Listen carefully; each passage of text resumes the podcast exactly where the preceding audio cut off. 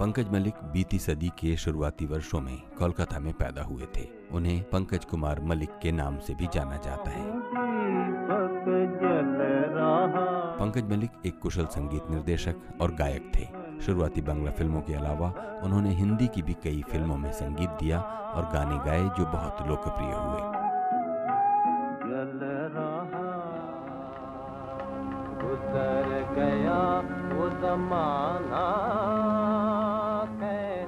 घर में संगीत के माहौल ने उनमें गाने बजाने के प्रति रुचि जगाई और आगे चलकर वो रविंद्र संगीत का भी जाना माना नाम बने।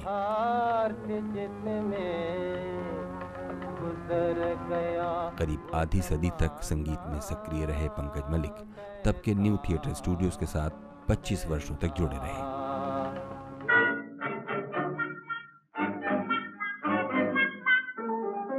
पंकज मलिक के संगीत निर्देशन में अपने दौर के कई मशहूर गायक और संगीतकारों के पंखों को नई उड़ान मिली, जिनमें कुंदनलाल सहगल, एस डी बर्मन, हेमंत कुमार, गीता दत्त और आशा भोसले के नाम प्रमुख हैं।